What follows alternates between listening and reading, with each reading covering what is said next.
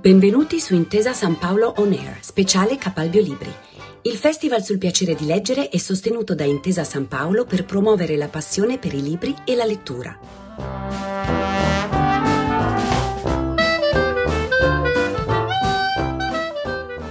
È professore di filosofia politica presso l'Università Luis di Roma, dove dirige l'osservatorio Ethos Luis Business School. Autore di numerosi volumi, si ricordano tra gli altri Un mondo migliore 2014, c'è Karl Marx nel XXI secolo 2018, tutti editi da Luis University Press. Sebastiano Maffettone, buonasera. Allora io come diritto le faccio la domanda proprio di Capalbio Libri, che è cos'è per lei il piacere di leggere? Ma eh, io credo che in me personalmente dipenda molto dalla curiosità intellettuale ci sono due modi principali per incontrare la tua curiosità intellettuale. Uno, gli altri, le persone, le loro vite, le loro esperienze che magari qualche volta si intrecciano con le tue. Innamorarsi di una grande esperienza cognitiva, oltre che piacevole dal punto di vista sentimentale. Eh, sposarsi, avere dei figli. Questo è il modo principale poi di conoscere la vita. Però i libri per me sono l'altro modo. Ognuno sceglie il suo probabilmente. A me piace anche molto l'arte visuale o la musica, però i libri sono il modo per me vero di conoscere alternativamente. quando ho letto, non so, i miei libri preferiti, di Joyce, per esempio, una volta a 16 anni sono stato 5 ore sotto l'acqua a litigare con un mio amico perché lui diceva che era meglio per Escesso, io diceva che era meglio per Cristo. Questo mostra una certa cialtronaggine genetica, ma al di là di questo è un libro che mi ha lasciato insonne quando l'ho letto, eppure ragazzo capivo poco e niente non è che adesso capisco tutto, ma insomma un po' di più e così via. Oppure Le Fleur Bleu di Queneau, che è un libro, se vogliamo, più leggero, ma anche quello che fa andare via di testa, secondo me, che ti fa sognare, ti fa pensare. In italiano è stato tradotto da Italo Calvino, per dire una cosa. Quindi insomma anche il traduttore conta un po'. Quando ho letto la critica della Bull di Canti, che è difficile per un altro mettere sullo stesso livello dei romanzi, però per me è stato... Non ho dormito la notte quando ho letto Bull. Che meraviglia! Perché c'è un punto centrale che veramente un cambiamento epocale, e si vede.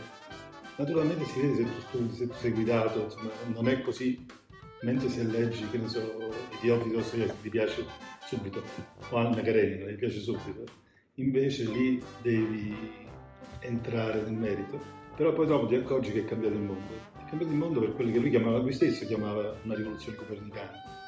E il problema è che prima si pensava che il mondo si offrisse a te, ti dava la sua lezione delle cose e tu fossi una specie di ricettore passivo del mondo.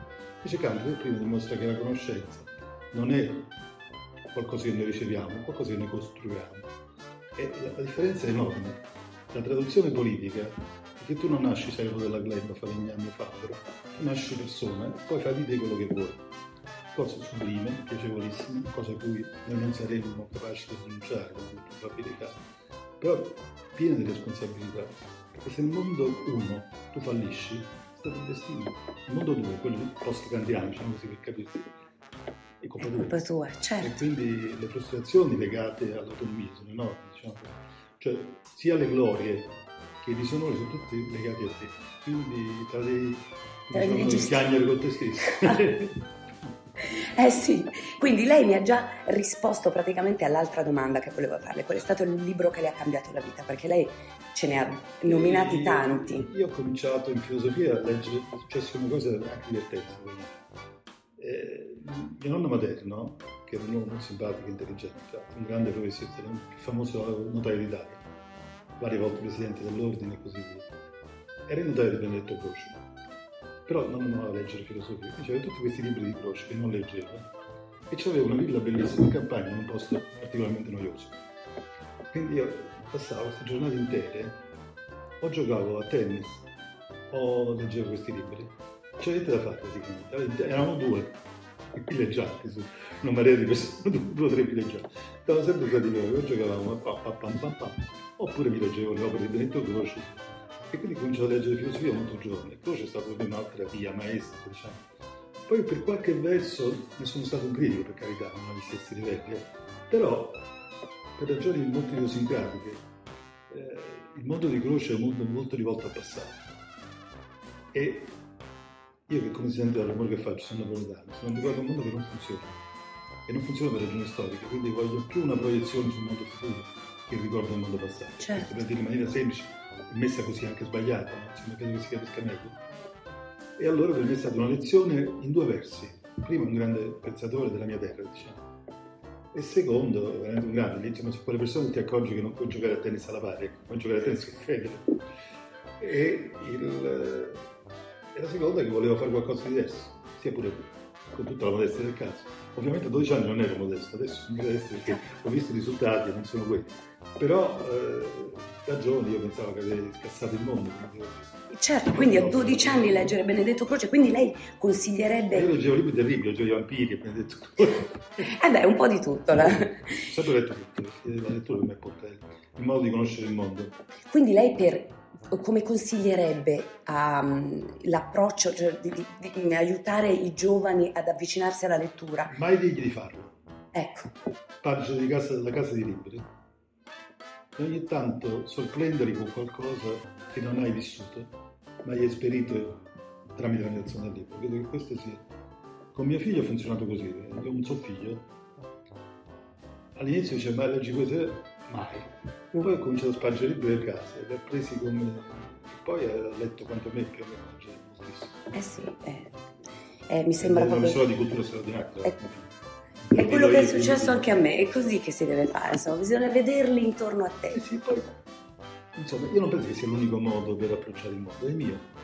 Per cui, per esempio, se uno dice, mi scuso la parola, pagata in televisione, per me non è grave, se lo scrive un libro è grave, perché io do un valore cognitivo, euristico, intellettuale, psicologico e morale molto più forte a quello che sta stampando. E questo è- sta cambiando, tra l'altro, perché i, i miei studenti, che sono spesso brillantissimi, ma non brillanti, ma super, leggono molti meno libri, c'è poco da fare Mm. non leggono giornali praticamente, leggono meno libri. Quindi questo è un fatto, non è un'ideologia, diciamo, bisogna tenerne conto. Però leggono altre cose che sono assunti di cose fatte da persone che hanno letto libri spesso. Quindi, insomma, la cosa sorprendente non è che non leggono i libri, che è fatto della vita, mi dispiace, però così è. È il fatto che spesso capiscono tutto quello che c'è da capire senza leggere. Per me prima, se uno mi avesse detto 30-40 anni fa, è una persona di prima categoria, ma non ha mai letto Mann, Kafka, Joyce, eh, i principali autori giapponesi o indiani, perché non è possibile. Sanno tutto, capiscono tutto. E quindi ognuno ha i suoi percorsi, questa è un'altra cosa importante. Mm. Io nell'essenza sono molto liberale. Penso che perché tu non disturbi terzi, devi scegliere la tua via. Ragione Frank Sinatra, my way. Ognuno deve scegliere la sua. Quindi la filosofia di Frank Sinatra secondo me aiuta. E, e quella è. Benissimo, beh io la ringrazio grazie per queste... Grazie, grazie.